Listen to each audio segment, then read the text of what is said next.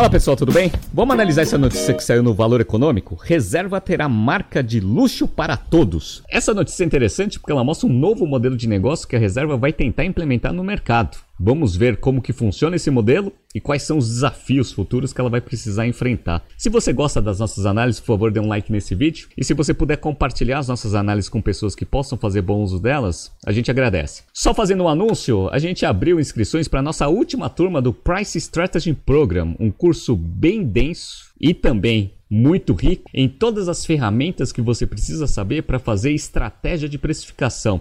Então ele é dividido em três blocos. Primeiro, ferramental, legal. Segundo, preço e gestão de valor tanto para a empresa quanto para clientes e também como que você usa pricing para alinhar estrategicamente a companhia. Então as, as, turmas vão começar, a turma, a última turma de 2022 vai começar dia 18 do 10, daqui um mês praticamente. Então entre no nosso site www.btcompany.com.br/pricing se você tem interesse em se desenvolver nessa área. Te encontro no dia 18 do 10. Bora! Vamos entrar aqui na notícia para entender um pouco desse modelo que a reserva está querendo lançar para o mercado.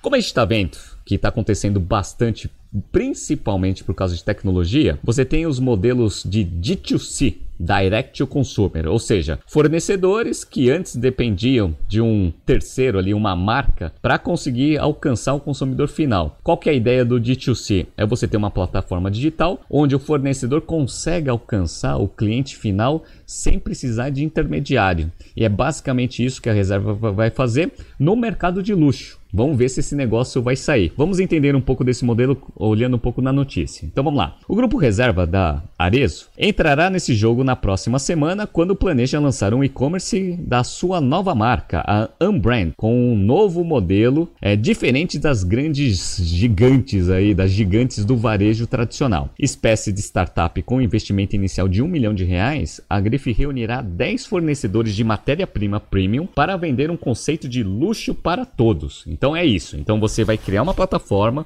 onde você vai pegar os fornecedores tradicionais das marcas de luxo ou marcas premium para conseguir né, alcançar o cliente final sem precisar dessas marcas. Interessante isso, né? Então vamos lá. A diretora de novos negócios do grupo, Juliana Caldeira, diz que as coleções podem custar até 35% menos em relação ao preço cobrado numa loja comum.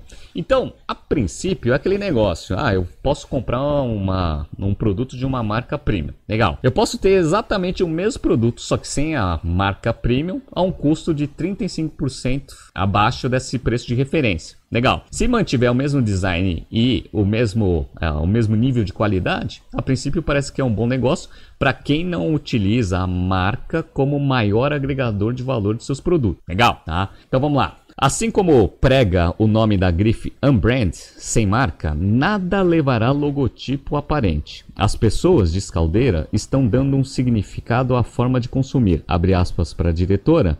Elas querem se identificar com o produto. O luxo é fazer as pessoas se darem ao luxo de consumir algo sem nome. Então, a princípio, eles devem ter feito uma pesquisa ali no mercado e viu que esse público que não liga muito para a marca, mas sim para o design e para a qualidade produto, vem, né, com vem crescendo nesses últimos tempos e a princípio isso cria uma oportunidade aí dessa plataforma de 2C. Legal. Como que vai ser feito esse design, dado que o fornecedor a princípio não é um fornecedor de matéria-prima? Bom, a equipe de estilo da Unbrand faz a curadoria de moda e desenvolve as peças em parceria com o fornecedor. Não faremos modinha, mas sim um básico diferenciado de escaldeira. Legal. Tá?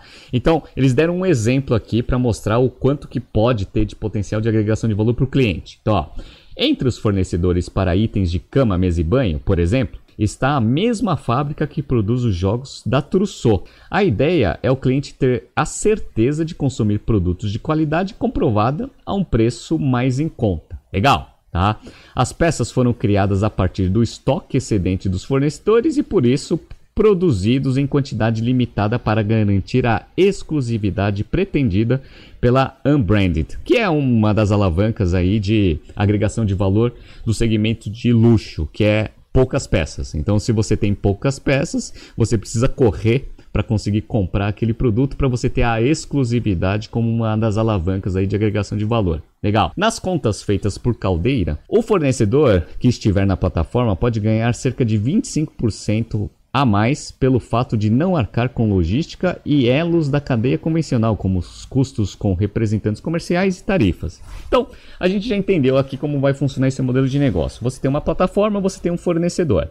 Esse fornecedor tradicionalmente fornece para as grandes marcas premiums do mercado. Ela vai começar a pegar um excedente de produção deles ou de matéria-prima e destinar isso para um brand. E aí, tem um desafio. Qual que é o desafio? O desafio é o seguinte: no exemplo que ela mencionou aqui, a gente vai ter a comprovação de qualidade desse fornecedor porque ele é um fornecedor da Trousseau. Mas como que vai ser divulgado isso para o mercado? Ah, porque a Trousseau não vai gostar de ver o seu nome atrelado a uma outra marca é, que vai utilizar isso sem pagar alguma coisa para a Trousseau. Concorda? Ah, então, se você é, para ter ah, o selo de qualidade do fornecedor, você precisa mencionar que ele é um fornecedor da Trousseau. Como que a Unbranded vai fazer isso? Esse é um dos primeiros desafios que eu vejo. E outra, a partir do momento que a Trousseau sabe que o seu fornecedor também está vendendo na Unbranded, você concorda que ele se torna um concorrente direto da Trousseau? Ah, será que a Trousseau vai querer continuar tendo esse fornecedor dentro da sua cadeia de suprimentos? Esse é um outro ponto. E a partir do momento que a Trousseau tira essa fábrica como um dos fornecedores da marca, você concorda que você perde o selo de qualidade do fornecedor, consequentemente a agregação de valor que a Unbranded pretende ter no mercado? Ah, então existem alguns desafios aí que precisam ser resolvidos. Eu não sei muito bem como que a reserva vai fazer isso. E aí tem um outro ponto interessante. A partir do momento né, que o fornecedor ele perde a Trousseau, por exemplo, como um dos principais clientes, ela vai começar a comprar matéria-prima para fazer produtos exclusivos para a Unbrand. E aí aquele negócio de trabalhar com matéria-prima excedente, ele né, cai por terra. E aí a quantidade de produtos exclusivos que vão ser disponibilizados na Unbranded também vai mudar, porque o fornecedor, para ele conseguir ter uma matéria-prima a princípio com um custo relativamente competitivo, ele precisa comprar em volume.